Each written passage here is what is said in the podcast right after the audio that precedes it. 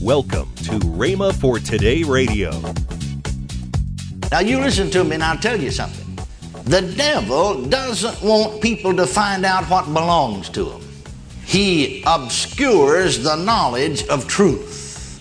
And he would defeat the child of God. That's what he's out to do if he can. Defeat it. And the child of God, though, needs to realize that he is no longer dominated by the devil. And that actually the devil cannot dominate him unless you let him do it. You're listening to Rhema for Today with Ken and Lynette Hagin.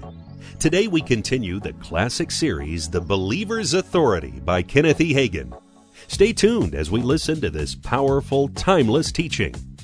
Also, later in today's program, I'll give you the details on this month's special offer.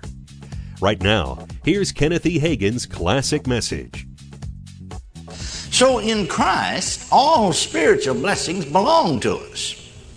Now, this is our promise. The authority belongs to us whether we know about it or not. It's still ours. You know, that's one thing that has defeated us a lot of times in Christian life. I never have understood some people. They have seemed to think that if the Bible says something is yours, that it's just going to work automatically. You know, that'll just fall on you like ripe cherries off of a tree. But really, that's ignorance gone to seed. Anybody with half sense in one eye knows that blessings of this life that belong to you may be yours, but if you don't act upon them, you won't get any results. For instance, just being a citizen of this city or state or country, you've got a right to vote, but if you don't act on that right and on that privilege and on that blessing, it won't amount to anything. You see? And if you don't know about it, you see it's yours whether you know about it or not. And so, spiritually speaking, a lot of things are ours we haven't known about them. When we find out about them, praise God, let's walk in the light of it. And then, secondly, of course, anything can be yours. And if you don't, if you don't act upon it, you see, you won't enjoy the blessings of it. Knowledge acted upon brings results. Now, see, we could all come into this room here. There are no windows here. But you just come in here when all the lights are off and come in, shut the door, and it's dark in here, just pitch black. Well, somebody knows. I don't. I haven't looked around. Somebody knows where the light switches are. But unless somebody acts on what they know, we're all going to be in the dark. Now, you can have authority and not know it. It won't do you any good, even though it's yours.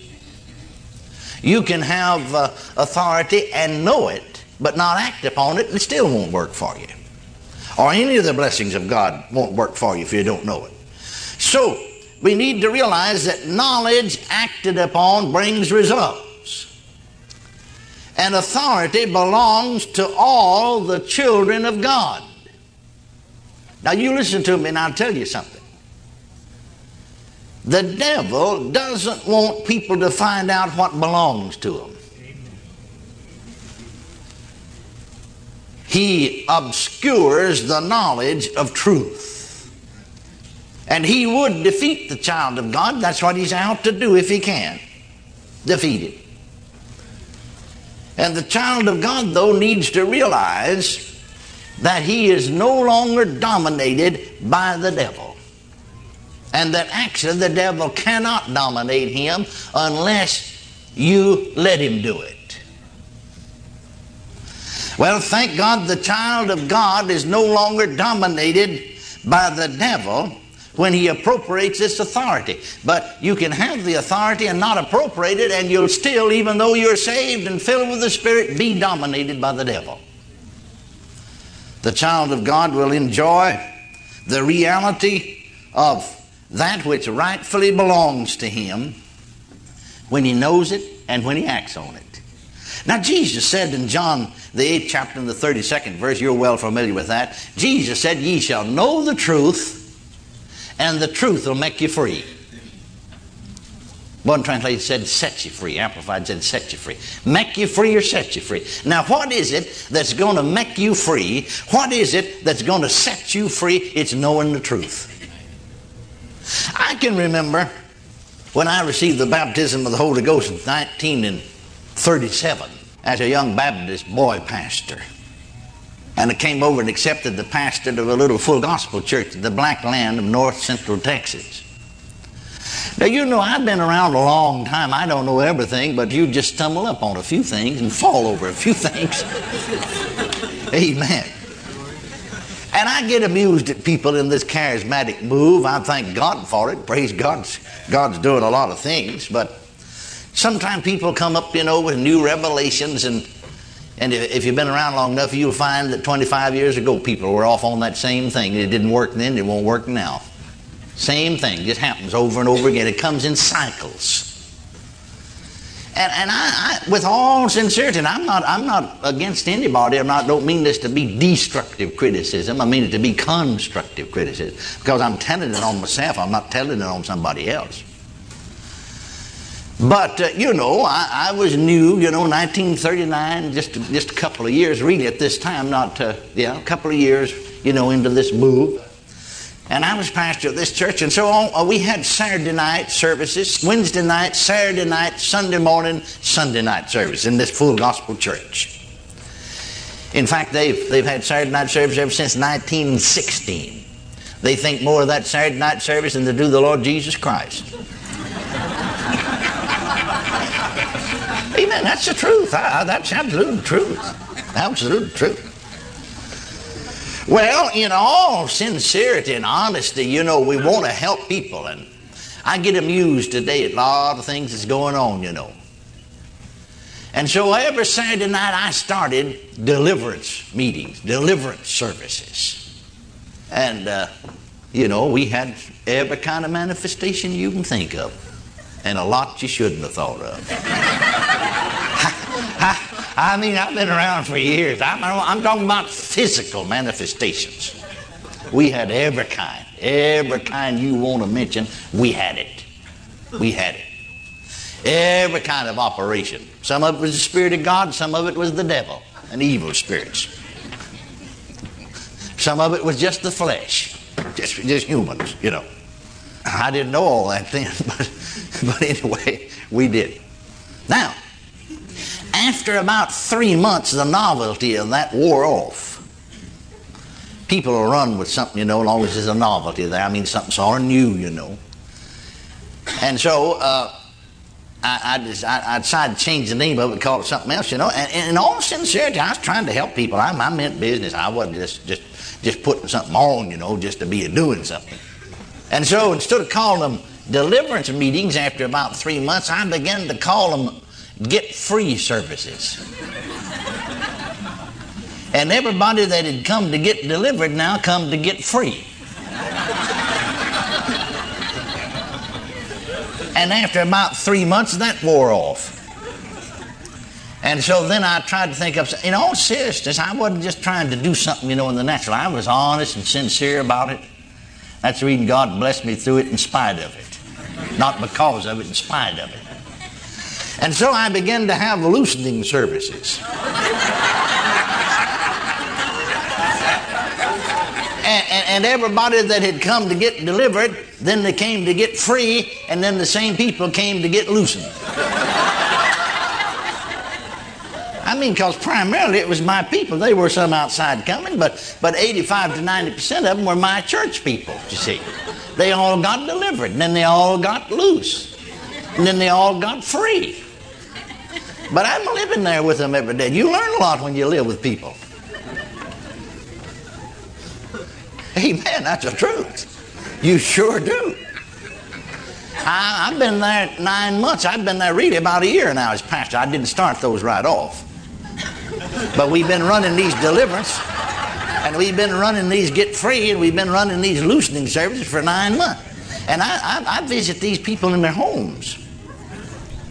Half of my congregation lived in the country. See, it's black land, north central Texas. Half of them were farmers. Half of the congregation, half of them lived in town.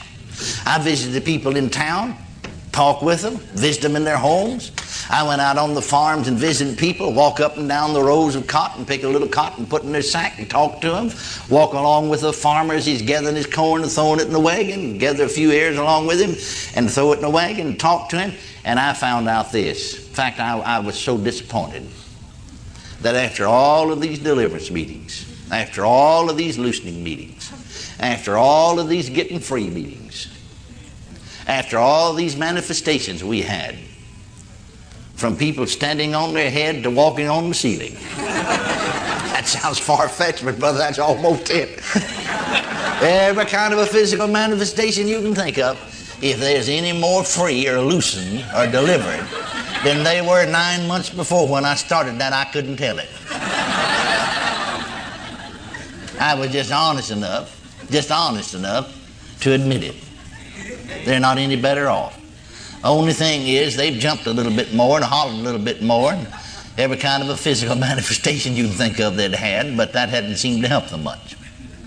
And so I was desperate about it. I went to the Lord in prayer and fasting.